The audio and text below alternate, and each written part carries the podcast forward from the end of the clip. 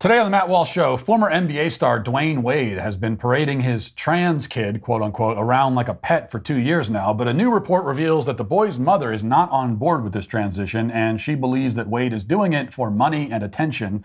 Imagine that. Also, the media comes up with its most absurd argument against voter ID yet. The White House tries to defend its secret social media censorship campaign. Caitlyn Jenner and Dylan Mulvaney get into a fight, and nobody wins. And a priest in Ireland is thrown under the bus by his own bishop when he dares to defend Catholic teaching during Mass. And you can't do that. All of that and more today on The Matt Walsh Show.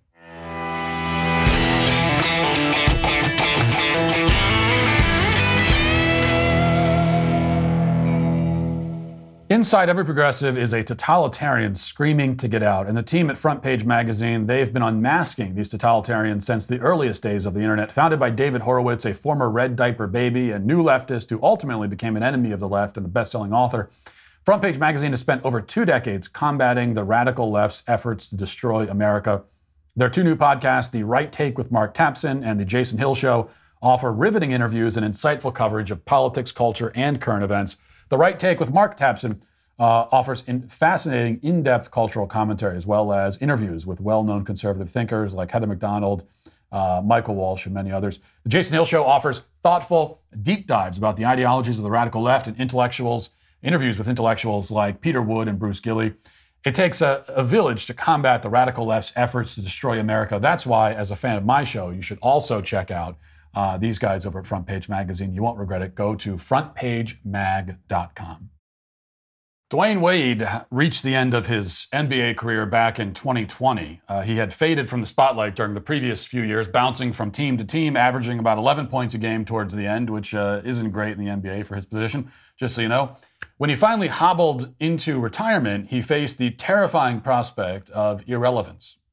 And it was at this exact moment when, conveniently, his 12 year old son came out as transgender. It's a very similar situation to like when Colin Kaepernick was right at the moment he got benched, he decided to become a social justice advocate. And for Dwyane Wade, right at the moment when he washed out of the NBA, he decided that uh, he was going to do the same. Couldn't have planned it any better, really.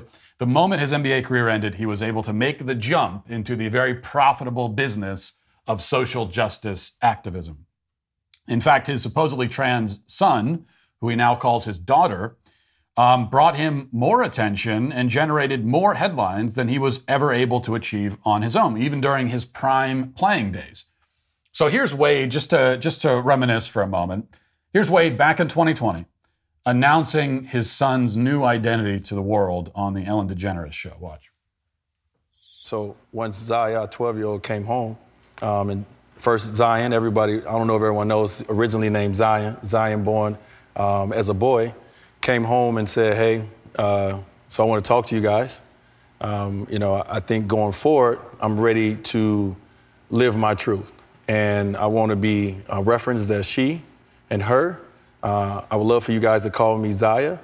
And so internally, now is our job to one, go out and get information, to reach out to every relationship that we have. My wife reached out to everybody on the, the uh, cast of Pose. Um, we're just trying to figure out as much information we can to make sure that we give our child the best opportunity to be, you know, her best self. That's his job as a parent, he says. His son comes home one day, announces that he's really a girl, and his job as a father, he claims, is to immediately accept this statement as fact, ask no follow up questions, uh, and follow the lead of the child blindly and without a hint of skepticism. Not only that, but the father's next task is to apparently go on national television and announce his 12 year old's gender identity to the entire world. This is an important part of the affirmation process, you see. Not only do you unquestioningly affirm whatever he says, but you also have to put it on a billboard for the whole world to see. So that this identity that your child just adopted five seconds ago will now be set in stone, cemented in place. From this point, Wade would go on to become a prominent advocate of trans rights, and everywhere he went, he would be greeted with applause and adulation. You know, he was just a washed up NBA player before. He was facing a life as a as an ESPN commentator, which is a lowly fate that anyone would be desperate to avoid. But now, with his trans child, he found himself accepted, celebrated, beloved in the upper echelons of society in Hollywood. Here he is on the red carpet earlier this year. And I just have to thank you because you've been amazing with your daughter. It's pretty incredible. What keeps you going, fighting for her? Um, just being, you know, just being a father and just seeing my our child grow up every day and doing what you're supposed to do as a parent is to make sure that you sit back and, you know, you see what it is in life that they want to do and you try to go there with them and try to help them mold them into what it is they want to be and who they want to be. So we're just doing our part, you yeah. know, as parents. And uh, we love our kids and we get to see them every day. That's what people on the outside don't get to see, but we know them and we see them all the time. So. Yeah, and we believe them when they tell us who they are.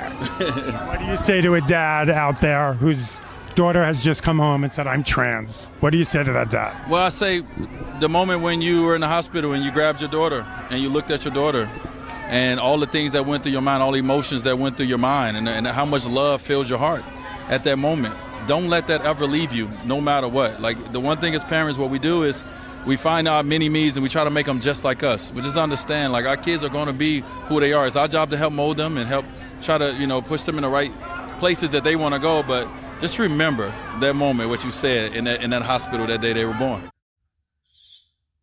Yes, Dwyane. Remember that moment in the hospital when your son was born.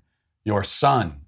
The doctor identified him by you know, by his sex, all human beings are identified this way. And, and that's who he was, and that's who he still is. So remember that moment. Take your own advice. At least that part of your advice. The rest of it is nonsense.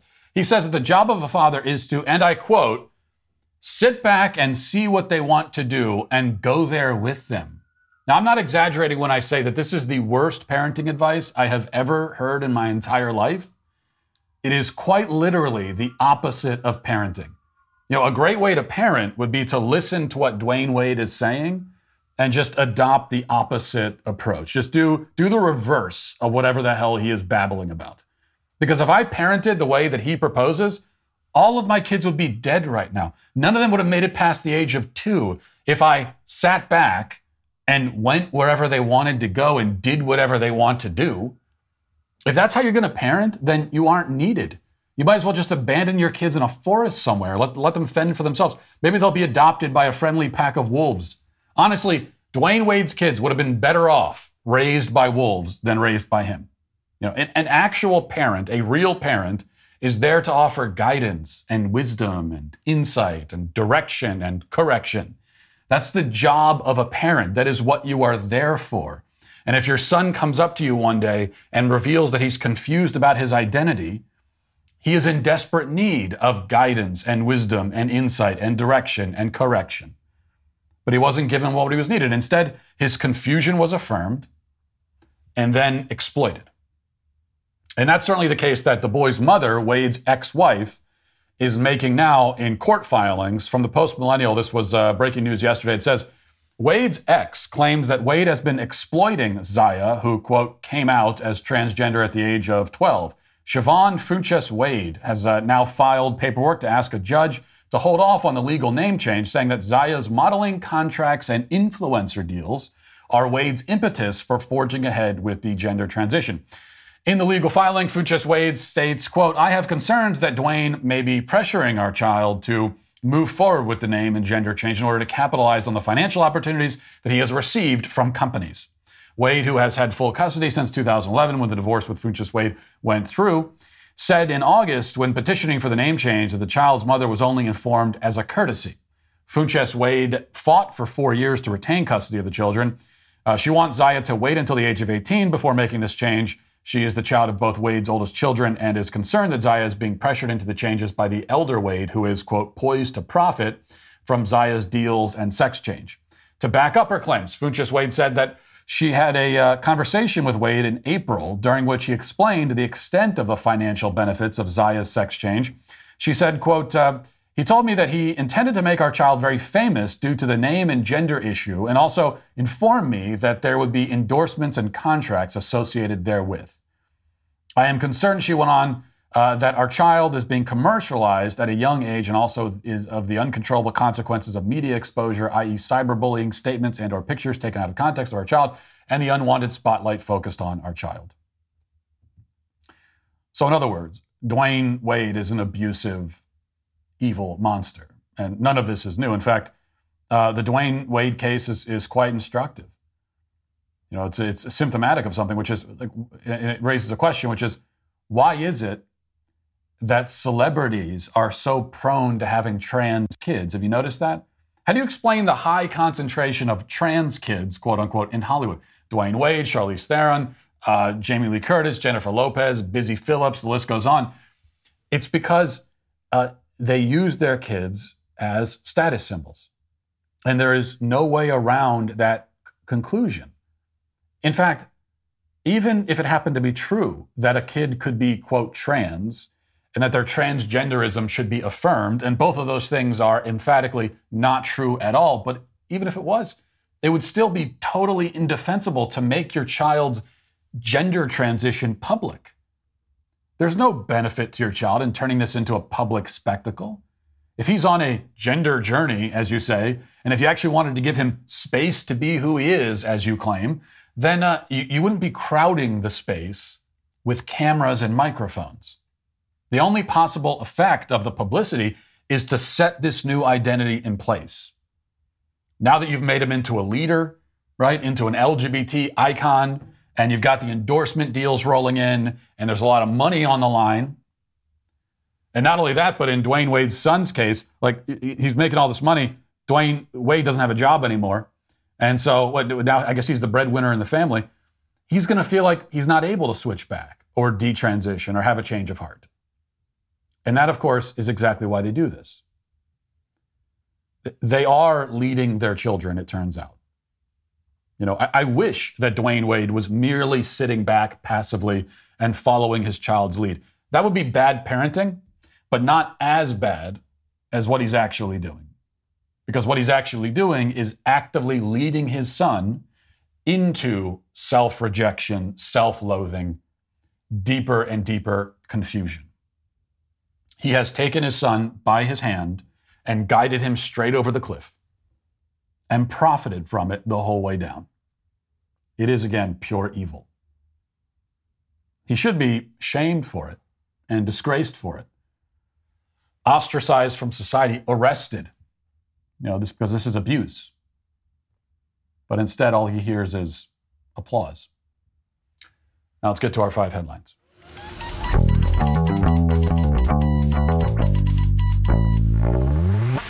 You have a mystery smell in your home that you uh, just can't get rid of? You've tried candles and cover up sprays, but nothing seems to work.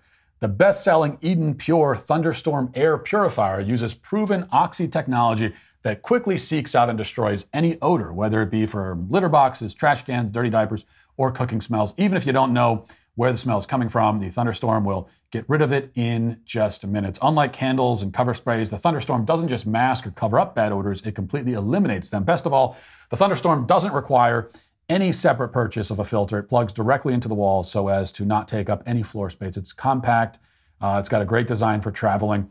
Right now, you can save $200 on an Eden Pure Thunderstorm three pack for your uh, whole home protection. You'll get three units for under $200. You get all of that. You can put one in your basement, bedroom, family, kitchen, anywhere you need.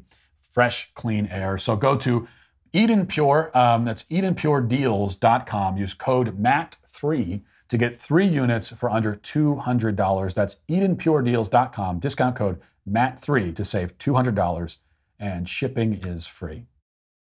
All right, I want to start here just for a, a, a nice laugh. We are. Um, very much in the throw anything against, against the wall phase of the election season. We've been in that phase for, I mean, like a decade or something.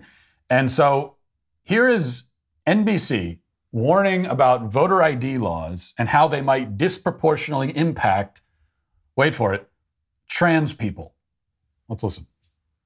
As Gen Z gears up to hit the polls, transgender voters are concerned they might be blocked from casting their ballots. Yeah, that's because a growing number of states are enforcing stricter voter identification laws that disproportionately impact the community. NBC Out reporter Joe Yurcaba joins us now with more on this. Joe, good morning to you. So, first of all, how can voter ID laws create obstacles for transgender people? And where do we see some of the strictest voter ID laws?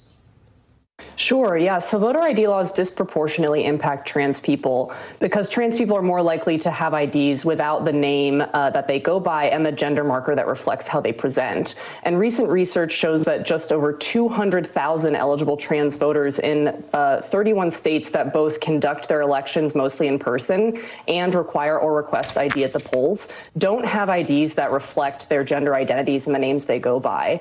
Um, and, you know, the states that have the strictest voter ID laws are are mostly concentrated in the South and Midwest. So you're, you know, Tennessee, Wisconsin, Kansas. So voters there are, going to be most affected.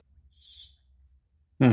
Yeah, this is a fun game. You know, just spin the wheel and find out what trans people are disproportionately impacted by. Throw a dart at the board, and uh, you know, trans people are disproportionately impacted by car accidents. Trans people are disproportionately impacted by tornadoes. Trans people are disproportionately impacted by uh, falling into volcanoes. Trans people are disproportionately impacted by death because when a trans person dies, they're really super dead, as opposed to when other people die and they're less dead.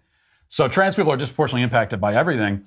And, and, this is even sillier considering that you can actually change your gender and your name on your driver's license in all 50 states. You shouldn't be able to do that. Okay, if I was in charge, you would not be able to do that, but you can. So you can actually do that.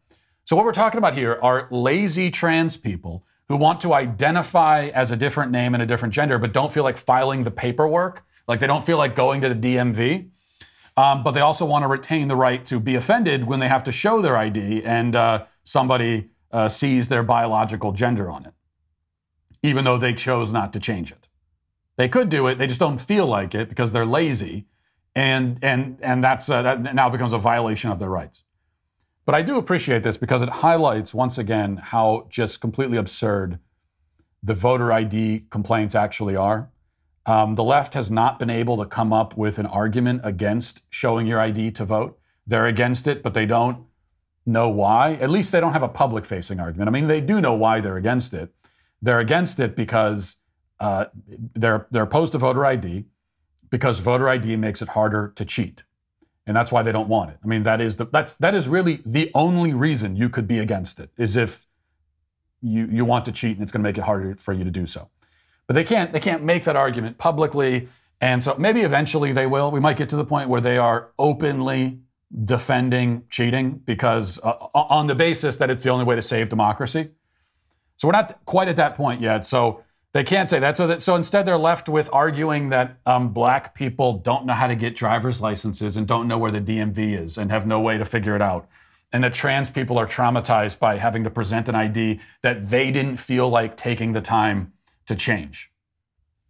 And it's also a, a, a part of this very familiar pattern of trans people acting victimized by their own choices. So the trans person says, "Well, I, have a, I identify as a female, but it says, but I haven't, but my ID says male, and it'll make me feel bad to have to present that.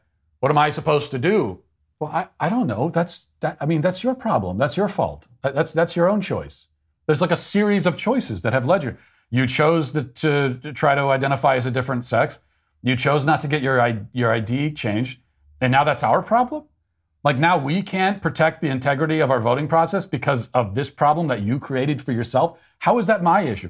It's the same thing when you hear from trans people that say, well, you know, that as someone, a, trans person, a, a, man, let's say, who uh, thinks anyway that he's passing as a female, and because maybe he's gotten surgery or whatever, and, and then says, well, look at me. You think that I should have to go into the men's restroom? How am I going to go into the men's restroom looking like this? I don't that's your that was your choice. That's that, that's not my problem. I, I, don't know what to tell you. you. you. made the choice to. You got the surgery. You're, you're dressing the way you dress. that's all your decision. And so, you yes, you have now put yourself in an awkward spot when it comes to the bathrooms because you don't belong in the women's bathroom, um, but you would be a little conspicuous in the men's bathroom. I don't know what to tell you. It's not my problem, and it's not the problem, and it shouldn't be the problem of the actual women who are in their restrooms and don't want a man in there. So you're going to people who have nothing to do with the choices you made and expecting them to solve a problem that you created for yourself. That's just not how it works, or at least it's not how it should. It shouldn't work that way. Anyway. All right, some news on the free speech front. Elon Musk has uh, given more details about his plans for content moderation. He tweeted this Talk to civil society leaders Jonathan Greenblatt, Yael Eisenstat, Rashad Robinson, Jessica Gonzalez, Norman Chen, Derrick Johnson, Ken Hirsch, and Sydney Benavides about how Twitter will continue to combat hate and harassment and enforce uh, its election integrity policies. Twitter will not allow anyone who is deplatformed for violating Twitter rules back on the platform until we have a clear process for doing so, which will take at least a few more weeks. Twitter's Content Moderation Council will include representatives with widely divergent views, which will certainly include the civil rights community and groups who face hate-fueled violence. Okay, I'm not I'm not going to claim that the Elon Musk takeover of Twitter is a bust at this point. He just got in there. Um, it's very early, right? We need to give him time to figure it out. So I, I can understand all that. But this also isn't a good sign, maybe we could say. Um, it is a, it's a bad sign because he had a little group chat about content moderation and hate fueled violence. Every single person in the conversation was a leftist, every single one. And not just like we're not talking about uh, Bill Maher esque liberals, okay? We're talking about far leftists, every single one included. These are people with the ADL, the NAACP, other leftist advocacy groups. So he says widely divergent views, but the views uh, that, that are in that group there, they diverge on the spectrum between extremely left wing and really, really extremely left wing. Like that's, that's the, the spectrum of divergent views that he's has assembled so far and that is um, that's pretty concerning. Now, again, still early, but it's something we should keep an eye on. And you know, if you really want to hear about the impact of harassment and hate and um, uh, death threats and all of that on the platform, then you need to talk to conservatives.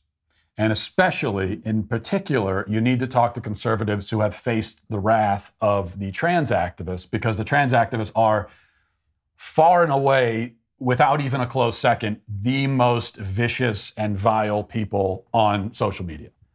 Um, and there is just no rule of decency or and no law that they respect or will abide by. They just do not care about any of that. I know this from experience. Um, and and you know it's like uh, people are always talking about the, the you know people are always talking about death threats. Anytime a, a, leftist says anything gets a little bit of criticism. I'm getting death threats all over the place. And you know maybe in some cases they're right but i, but I think very often this is exaggerated. What i can tell you though is that death threats death wishes you know things like that doxing and all of that when i talk about that from the trans activists I'm, it is 100% not an exaggeration. This is just it is guaranteed to happen when you go up against these people. So if you're really interested in having a uh, uh, having a full conversation about this problem, you need to bring people in who've experienced that part of it. And so far, he hasn't, but hopefully he does. Meanwhile, the White House responded to the Intercept report about uh, DHS using social media companies to suppress speech. And I guess we could call this a response, such as it is. Here it is. There was uh, reporting in the Intercept okay. about opportunities for the federal government to identify uh, for social media companies different posts that contained uh, what was perceived as misinformation about the origins of COVID, the vaccine, uh, other things as well, you know, such as you know Ukraine or the U.S. withdrawal from Afghanistan. Yeah, I, so um, look, I, will say this: um, the the administration um, the Biden administration remains fully uh, committed to our mission to protect the, sec- the security and resilience of our um, of, of our you know elections and safeguard election infrastructure. That includes combat combating disinformation. That is something that uh, we are committed to. Um, you know, we work to protect that, uh, uh, protect Americans from disinformation that threatens the homeland, including malicious efforts spread by foreign ad- adverse. Um, adversaries. Uh, adversaries, sorry, pardon me, began before the Disinformation Governance Board was established. In fact, some of that work uh, began before this uh, administration. So, uh, you know, I want I want to be very clear that cross-agency work continues to this day. Uh, don't want to don't want to get a, ahead of uh, of anything else. This is a Department of Homeland Security, so I would refer you to them. So, so you are flagging misinformation. I, I, don't have anything more to add. This is a Department of, of Homeland Security that I would refer you to adversaries. Got to watch out for them god dang adversaries. You know, we've talked plenty about why the government shouldn't be in the business of uh, policing what it deems misinformation or disinformation. But I want to point out one other thing, uh, which which I'm not sure if uh, if we've really taken note of to the extent that we should. So you notice notice the confidence on the left. They want to give the government and governmental agencies this, this power over information to, deci- to decide what is misinformation, disinformation, and then to suppress it, which is just a, a profound uh, power that they want to grant the government. The government's already granted itself this power. So they want to do this, and they're not worried about what'll happen if Republicans take over the government. They're not worried about if Republicans win in 2024. I mean, think about that. They they tell us that Donald Trump is uh, is a is an existential threat to democracy. He's a fascist. He's Hitler, and all these things. And they're also very worried that he'll run and win in 2024. And yet, at the same time, they are expanding every moment the the scope and power of the federal government knowing that Donald Trump might be in charge of that in a couple of years. So how do you how do you make sense of that?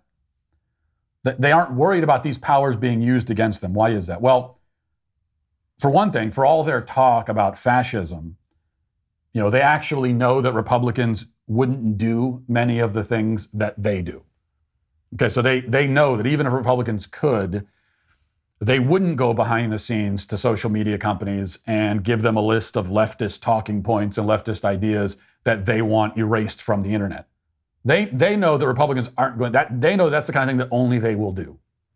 So that's part of their confidence. The other thing though is that they know that they as leftists are so deeply embedded into the system, into the government, into these agencies that it doesn't matter who's in the White House or who's in Congress. They know that. I mean, we, we saw that in 2016 through 2020 with Donald Trump. You know, he had the entire federal government against him. And so it almost didn't really matter what he did or what he said. It's, while they were doing all their hand wringing and being chicken littles running around saying the sky is falling, it actually didn't like matter that much. And then when Donald Trump left, whatever whatever I, I can't even say that we've made that much progress was even made, but whatever progress was made, it was all just reversed immediately. It's just four years wiped out about five seconds. Partly through executive orders, and also partly just because the, the, the federal agencies were always in the hands of the Democrats. The only thing they couldn't reverse are the Supreme Court picks. Although they, they would like to, they're trying to dilute that by expanding the court or you know, abolish the Supreme Court and any of this nonsense. That was the only thing they couldn't take away. Everything else just, boop, it's gone, just like that. And and they know that. And so that's that's the confidence that they that they have.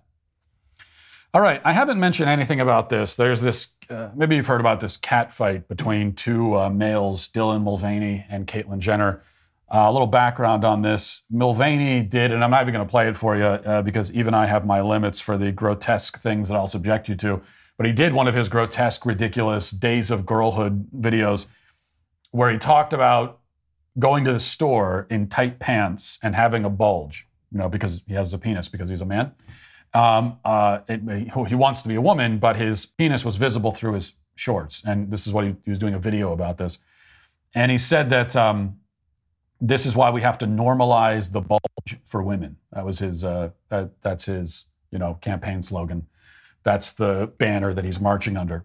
Now, J- Jenner responded to this by saying, let's not normalize any of what this person is doing. This is absurdity. And then in a follow up, he said, he's talking about his penis, which, I mean, pointing to the obvious there. Thanks for that, Jenner. Now, this led to lots of outrage on the left, and, uh, you know, because Jenner is calling it absurd, but also because Jenner, quote, misgendered Dylan Mulvaney, referred to him as a, as a guy. Um, and Mulvaney responded to that. We'll play a little bit of, of uh, this. This is this one's a little bit safer. I don't think he starts talking about his bulge here, but you never know with this guy. So let's watch a little bit of this.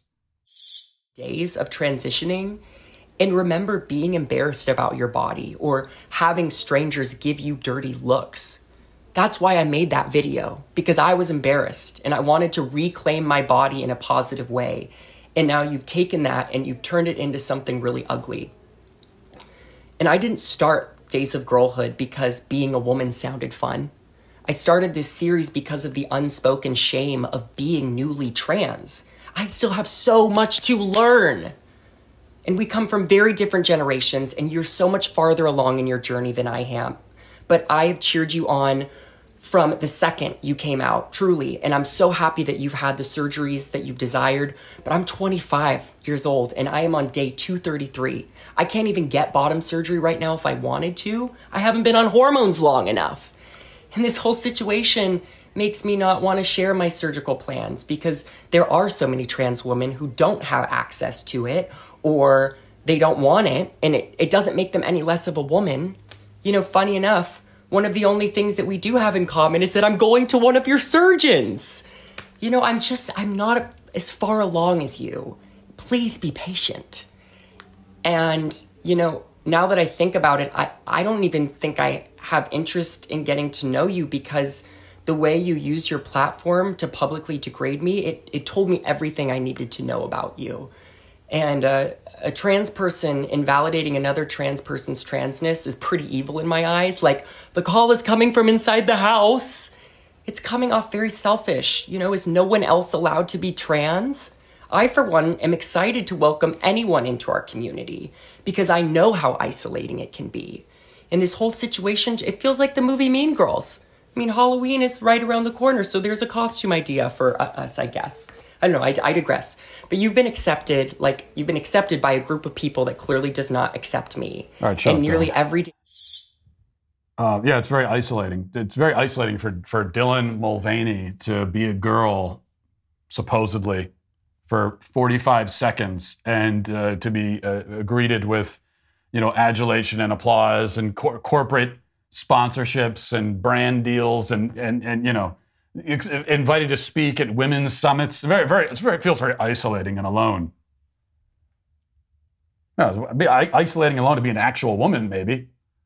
I could I could see that as being isolated, making you feel isolated and lonely when when you're an actual woman and you've been living as one because you are one your entire life, and then this guy comes along and just jumps to the front of every single line.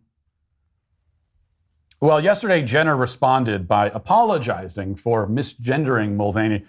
He tweeted, "An individual on Miss Jenner's team haphazardly misgendered Dylan in the tweet. He is talking about his penis." For this, we deeply regret the comment and have taken the appropriate actions to rectify the situation internally. Miss Jenner has no further comment on the matter and uh, stands by her statements otherwise. Right, someone on his team. Well, he is on his own team, so I guess that's accurate. You see, um, once again, this is why Caitlyn Jenner never should have been embraced by conservatives because that's the real like story here. And, I, and I've seen some conservatives respond as defending Jenner. He, he deserves no defense. Really, this is a story about the moron conservatives, the idiots who embrace this guy, and they just look dumber and dumber every single day. Never should have been embraced by conservatives. He is not a good advocate on this issue or on any issue but especially on this one. Okay, to use the leftist terminology, he is not an ally. So these idiot conservatives think, well, if we have a trans person come in and uh, criticize the trans agenda, well, that, that, that that's the trump card right there. That's the ace up our sleeves. No, that's that's the last person who can criticize the trans agenda is someone who's actively promoting it. You know what it's like? It's like um, if you want to do a news segment, if you want to do a, a, television segment about the problems of drunk driving, and so you have someone come on the air who is currently drunk and drove to the studio, and you have him come on to talk about the dangers of drunk driving. That is the worst advocate or that's the worst person to, to talk about this issue. Especially if he's talking about it by, you know, you have this, this drunk bastard coming on uh, c- criticizing other drunk people. Okay, this is not someone you want to you, you want to have if, if you want someone to, to, to come on TV and uh, you know extol the virtues of moderation, it shouldn't be an actively drunk person.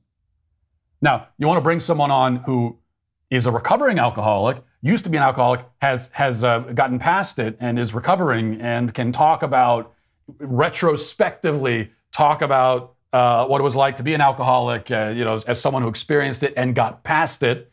That's different. Just like if you want to talk about, if you want, you, you, you want to talk about the transgender agenda, yeah, and br- bring on a, a detrans person, someone who was in that life and managed to get out of it and can talk about it again retrospectively. Um, th- well, that's a great advocate, but not someone who is actively in it right now and promoting it, which Jenner is. Refers to him himself in the tweet as Miss Jenner. Because you know what? You're putting the other side in a position where they're right. What Dylan Mulvaney said there, most of that is like basically right from from from Caitlyn Jenner's perspective. He's right about that. Because basically what he's saying is, wait, wait a second, if you get to be a woman, like why can't I? Like where, where do you come off calling me a he, and yet you expect us to call you she? How does that work? He's, he's actually right about that. That's what a brilliant advocate uh, Caitlyn Jenner is. He puts us in a position where we have to, he gets into an argument with a guy like Dylan Mulvaney, and Dylan Mulvaney is right. He, he, put, he gives this, this, be careful the words I use. He gives this individual the opportunity to be right about something. That's how terrible Caitlyn Jenner is. That's not going to stop. Yeah, he's a Fox News contributor. It's not going to stop Fox from bringing him on. The worst possible person. All right. Uh, what else do we got? So there's a few other things. We have to get to the comment section in a second. Um, I also wanted to, maybe I'll mention this. Uh, Yahoo has this story. It says, we, have heard a little bit about Happy Meals recently. There's been a, a little bit of Happy Meal talk on this show for whatever reason. Happy Meals have entered the culture war. Not that I want them to, but that's just the way that it's worked out. So Yahoo reports, hot on the heels of the Boo Buckets promotion, McDonald's announced the release of its new Happy Meal toys, figurines based off characters from Black Panther Wakanda Forever, which heads to theaters November 11th. There are 10 toys in total, all of them characters from the new Marvel movie. Uh, these might seem like ordinary toys, but they continue a quiet theme that has run through all of the fast food chain's recent promotions representation. Very important. It's very important to be represented by a Happy Meal toy because that's what we all look for in life. You know, that's what we want to see. That's how we find uh, our own guiding light in life is in a Happy Meal box. And it can be very traumatic when you pull the toy out of the Happy Meal box and you don't see yourself reflected in it. That's what I want. When I get a Happy Meal for my children, I want to make sure that I am personally reflected in the Happy Meal toys themselves. In its announcement of the new Happy Meal toys, McDonald's explains that the Wakanda Forever lineup gives everyone the chance to see and celebrate their inner hero. The first Black Panther movie set a whole new standard of representation on screen. And now we're excited to bring that experience to our restaurants and help fans see and celebrate their inner hero with this new Happy Meal toy. Because seeing is believing. Jeez. Good God. First of all, why I, I, I cannot understand. I'm, I'm being somewhat rhetorical when I say that, but why are we pretending that Black Panther was like the first movie with black people in it? it it's this, this desperate attempt to turn it into some kind of um, uh, some kind of historically significant glass ceiling breaking moment. It, what? Have, have, have you seen no movies in the last 40 years? What are you talking about? It's not even the first black superhero. So what? what is the significance here exactly?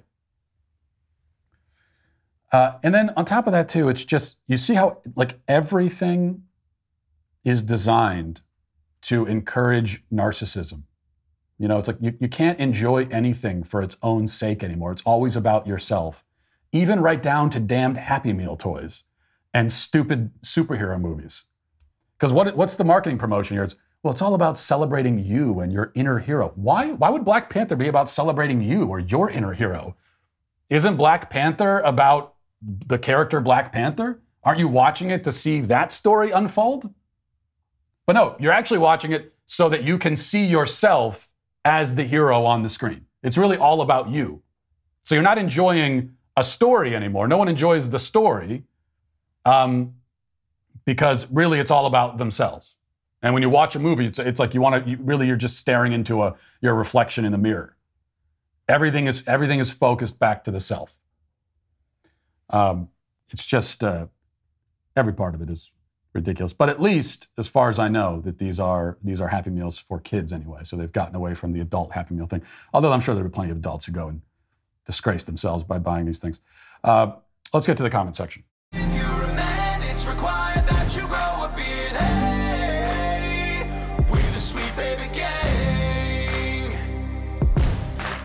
Uh, let's see. Hi, I've been watching your Daily Wire show for a while. Today was no exception. You rightfully canceled Anne Hathaway, but I want to offer this as a concept. When I was a state representative, we debated abortion. I posed a question the other side couldn't answer. Uh, if you're wrong on abortion, what does that get you? And if I'm wrong, what happens? Of course, the answer is if I'm wrong, you have a beautiful baby. Yeah, this is what I've called the Pascal's wager of the abortion debate, you know, um, because uh, it, it's if, if we are wrong, about the abortion issue and we succeed in stopping abortion in many places, which we have, then the end result of our wrongness is that lots of people are living who would not otherwise have been allowed to live. That, that's, that's the end result of us being wrong. It's also the end result of us being right. But if the other side is wrong, right, the end result is that millions of human beings are dead.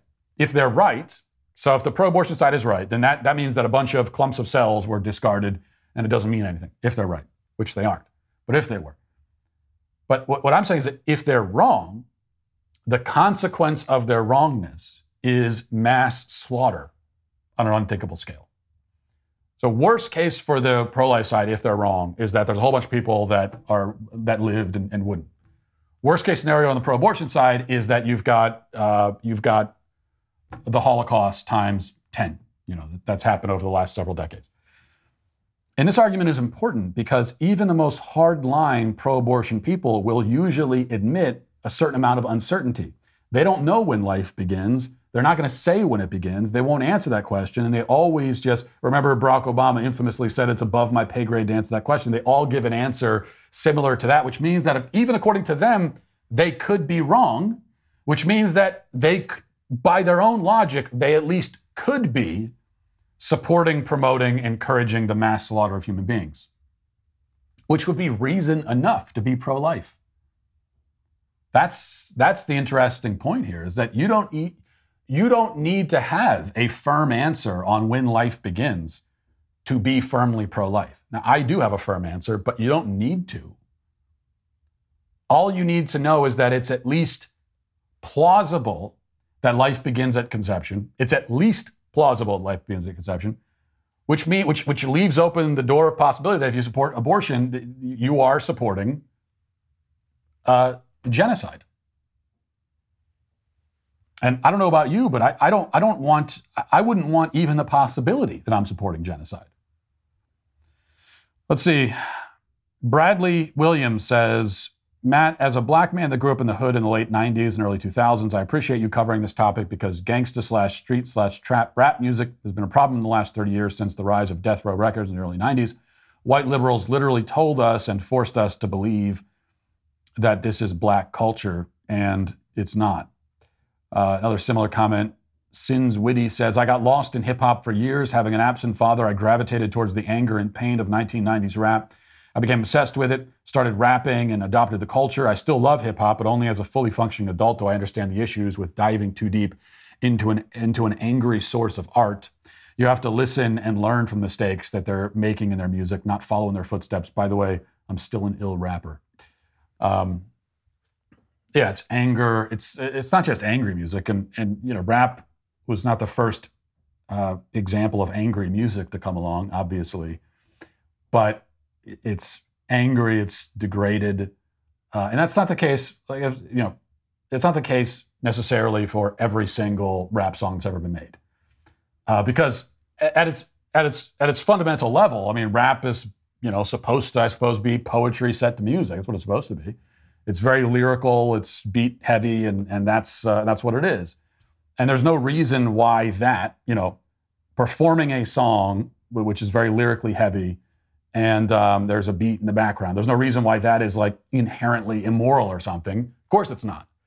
Um, but that just makes what what rap has become. It just makes it all the more uh, outrageous and infuriating. Going back to the first comment, like it doesn't it doesn't need to be this way. It didn't have to become this. There's no reason why it has to be this. But this is the decision that was made, and it was made at uh, at the highest levels, you know, in, in the music industry because this is the most profitable. This is what they could sell. This is the culture they could sell. Uh, Eric Wade says, Love your show, Matt. I watch every day. A year into marriage, my wife and I learned that she was medically incapable of conceiving or bearing children. One of my coworkers said uh, that he would have filed for an annulment because he couldn't consider himself a real man if he hadn't sired children. I didn't find him particularly impressive as a person. He was a career desk jockey, and his kids were nothing special. They're probably all majoring in gender studies as I write. I enjoyed your testosterone blinkered blue pill normie reminder, Matt.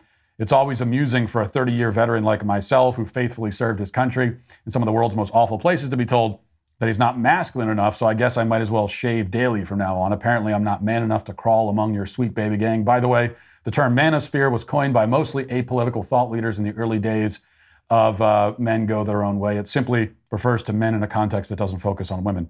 Okay, Eric, this is what frustrates me because if I if I if I make a general statement and then I say that there are exceptions because there are of course exceptions to most general statements, and if you are an exception, then why are you offended? If if you look at that and say, well, that's not the case for me, okay, well then it's not the case for you. I didn't I didn't say uh, Eric Wade. This is this is true of Eric Wade. I, I, no, I don't know you. I don't know who you are. And so if I'm making a general kind of observation, which is that most men are called to the, vo- the, the vocation of fatherhood, but not all, you know, if that's the general statement I'm making, which I, I mean, would, do you even disagree with that? Would you disagree, or do you think that a majority of men should not be fathers? So you're, you're I mean, are you advocating for like, essentially the extinction of the human race? Because that's what it would be. So I assume you don't advocate for that which means you agree with my general statement, yet you're still taking offense. Why? I then said that even men who are not called to have biological children are still called to a life of paternal service in some other capacity. So you've just you've skipped over that part of it. So in fact, I, yeah, I do think that every man is called to fatherhood. For most men, that's going to be fatherhood in the traditional biological sense of the term, but not for every man. There are, there are other ways to be a father. Um, I gave one example, which is the religious life. It's not the only example. But that's what every man is called to do a life of paternal service in some capacity, which is just another way of saying that no man is meant to live a life entirely focused on himself and serving only himself. No man is supposed to live a life like that. Now, you're telling me that you uh, have uh, a 30 year veteran, so you obviously have not lived a life like that, a life that is focused entirely on serving the self. So, again, it's all the more reason why you're why uh, you uh, you know you you fall into the this the, this the, the second general statement, which is that, that, all men are called to a life of service. So I, am just not sure why what what the issue is here. Um, okay. Kim says this logic can be applied to all media, including action movies. Not everything has to be about the culture war. These young men were tragically murdered simply for being at the wrong place and time. Well, that's strange. It's a weird coincidence, isn't it? Rappers are constantly at the wrong place in the wrong time, while country stars are like, they never have that problem. Pure luck, I guess.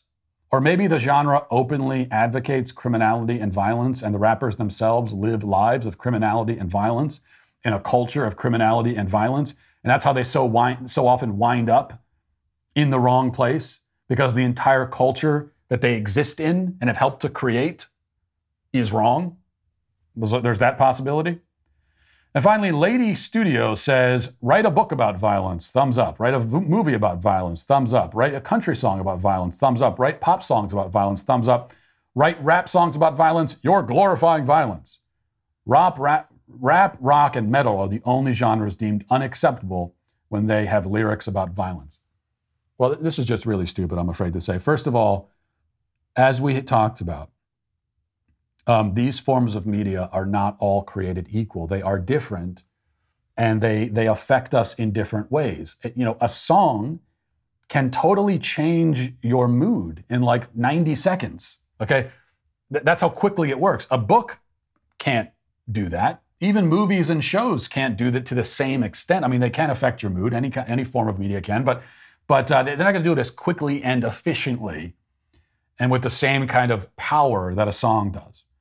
And I'm not just talking about moods here, um, but I'm simply pointing out the power that music has to sway us, to move us, and it's silly to deny that. Also, these rap songs, they're not just about violence. Okay, over the weekend, I watched All Quiet on the Western Front on Netflix, which is a, an excellent film, highly recommended. And it is about violence, at least in part. It's about World War I and the hopeless brutality that these young men endured. It, it's, it's about that it um, shows that, it portrays that. It's not promoting it, it's not glorifying it. Quite the opposite. It's actually an anti war film. And you, so you don't leave the film itching to go jump into a, you know, a trench and get into some trench warfare. You don't leave it feeling like World War I was a fun romp in the sun. The film is about violent events. It portrays the violent events, it doesn't promote it. Okay? What about these rap songs that we're talking about? Well, they actually actively promote the violence. They try to make it seem cool. The rappers are bragging about their violent exploits, the crimes they commit, and so on. Kids are um, they're, they're, kids are not going out to emulate German soldiers in World War I. They are, in fact, emulating rappers, and they're at, emulating everything about them, the way they dress, the way they talk. Um, they do what they do they carry themselves in the same way. They adopt the same sets of values, emulating every aspect of them. Why? Because again, music is extremely powerful. It's, it, it gets right to the core of a, of a human being. It sways and it moves people in ways that other forms of media don't. And the rap industry, again, generally speaking, has used this power to actively, explicitly glorify the worst forms of human behavior. So that's the difference. You know, now that it's officially November, some people believe that they've um, they have now immediate authorization to begin Christmas festivities. I could talk about how wrong these people are, but regardless of how you feel, there is no bad time to give a gift as long as that gift is from our store, and especially if it is a walrus. You all saw the transformation I underwent when I received mine, going from a broken husk of a man to the cheerful, optimistic, wildly approachable social butterfly that you all know me to be today. Well, you can have the same transformation if you go to dailywire.com slash shop to bring home your very own cuddly walrus or spread the love and get a second for a friend. Speaking of Christmas, Christmas is usually December 25th, but this year it's coming early because not only is a red wave going to wash over this country and save it from the tyrannical left, but there's also a ton of new Daily Wire Plus content for you to enjoy, starting with new episodes of Jordan Peterson's new series on marriage. This episode is all about negotiating, or I should say, learning the proper way to negotiate.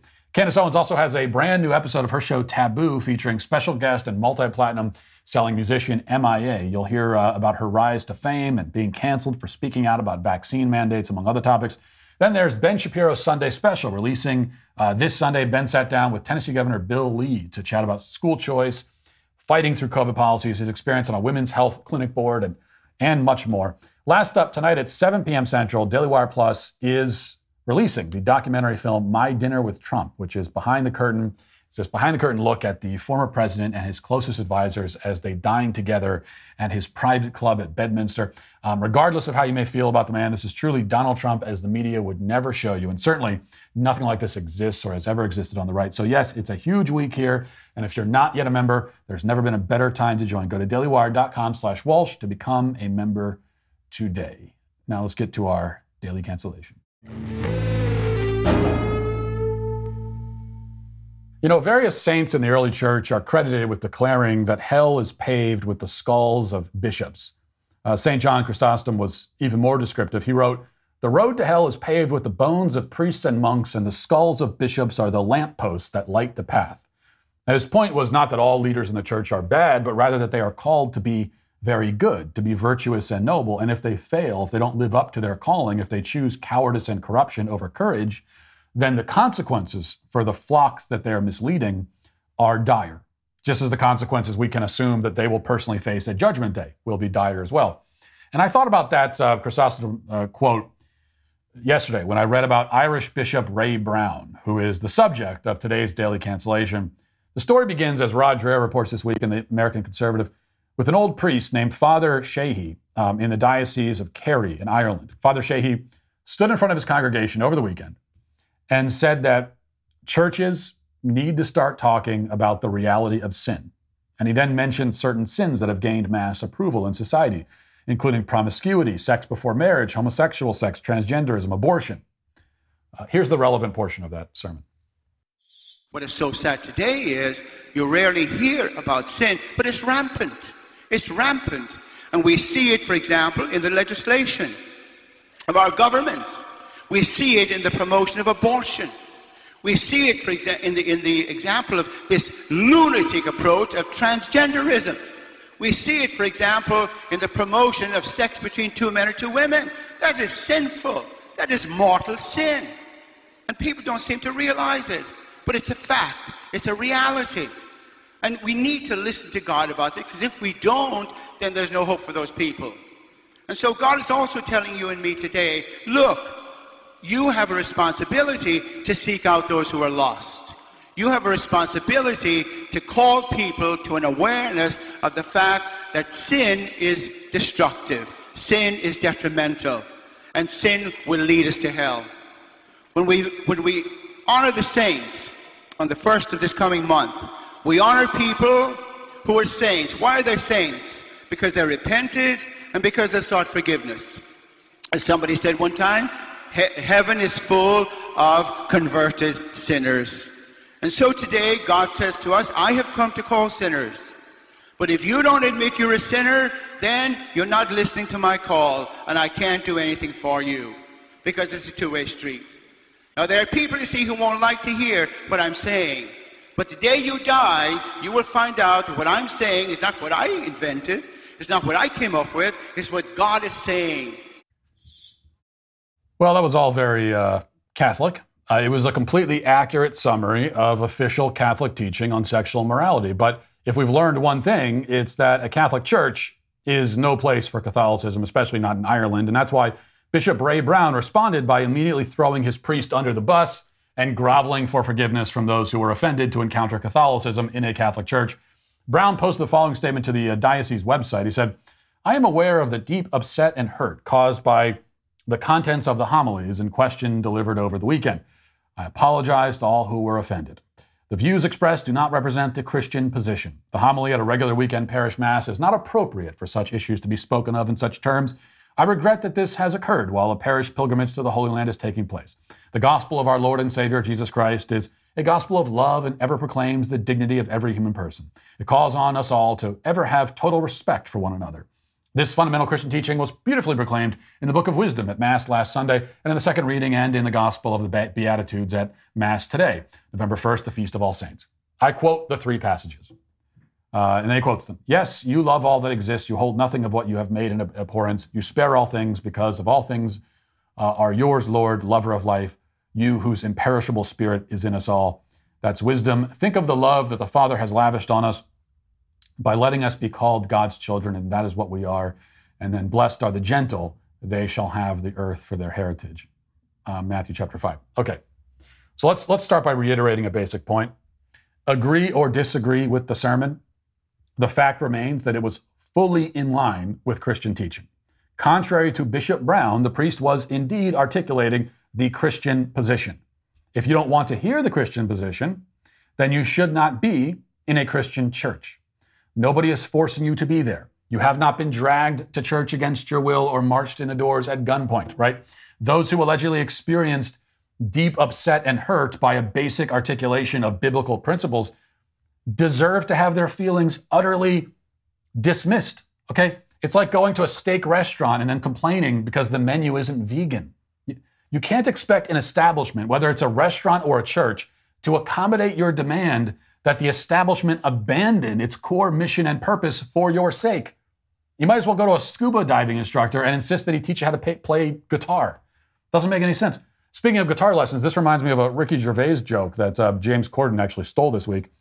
Gervais pointed out the absurdity of people who come to your, your page on Twitter and get offended by the opinions you're expressing there.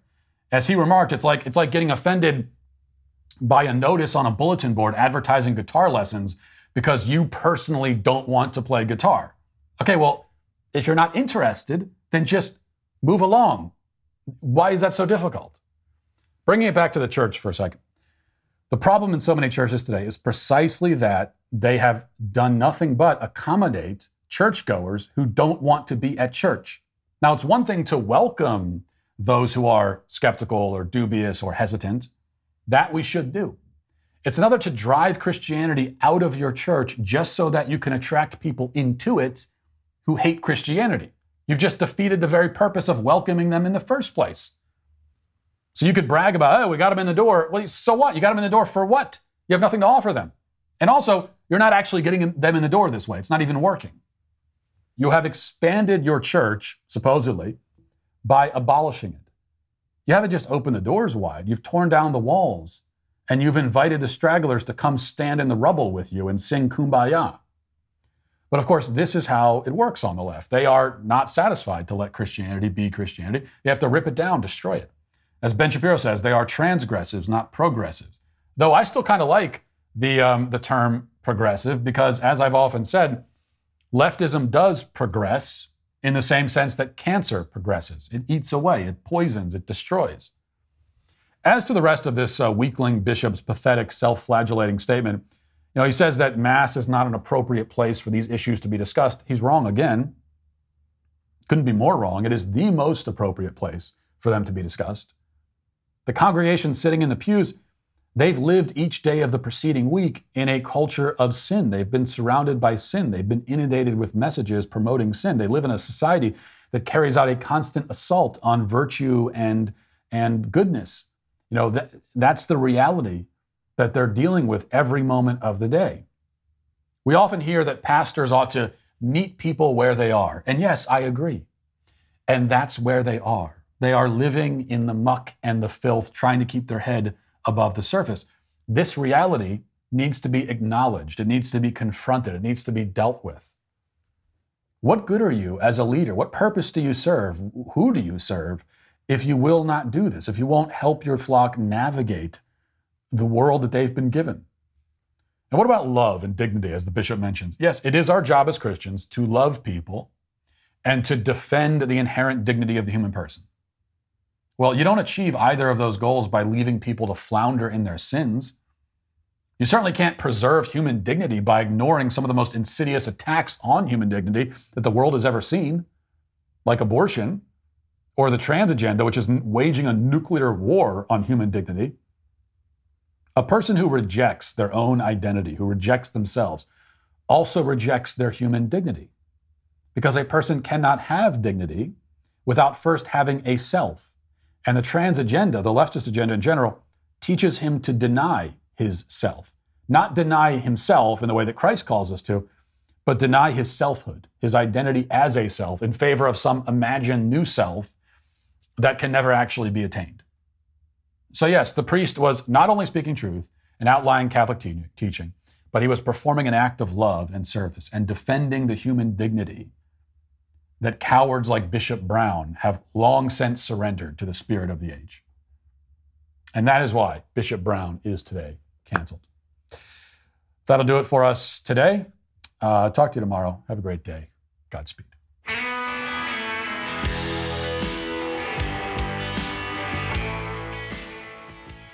John Bickley here, Daily Wire editor in chief. Wake up every morning with our show, Morning Wire where we bring you all the news that you need to know in 15 minutes or less. Join me and my co host Georgia Howe for daily coverage of all the biggest stories on Morning Wire.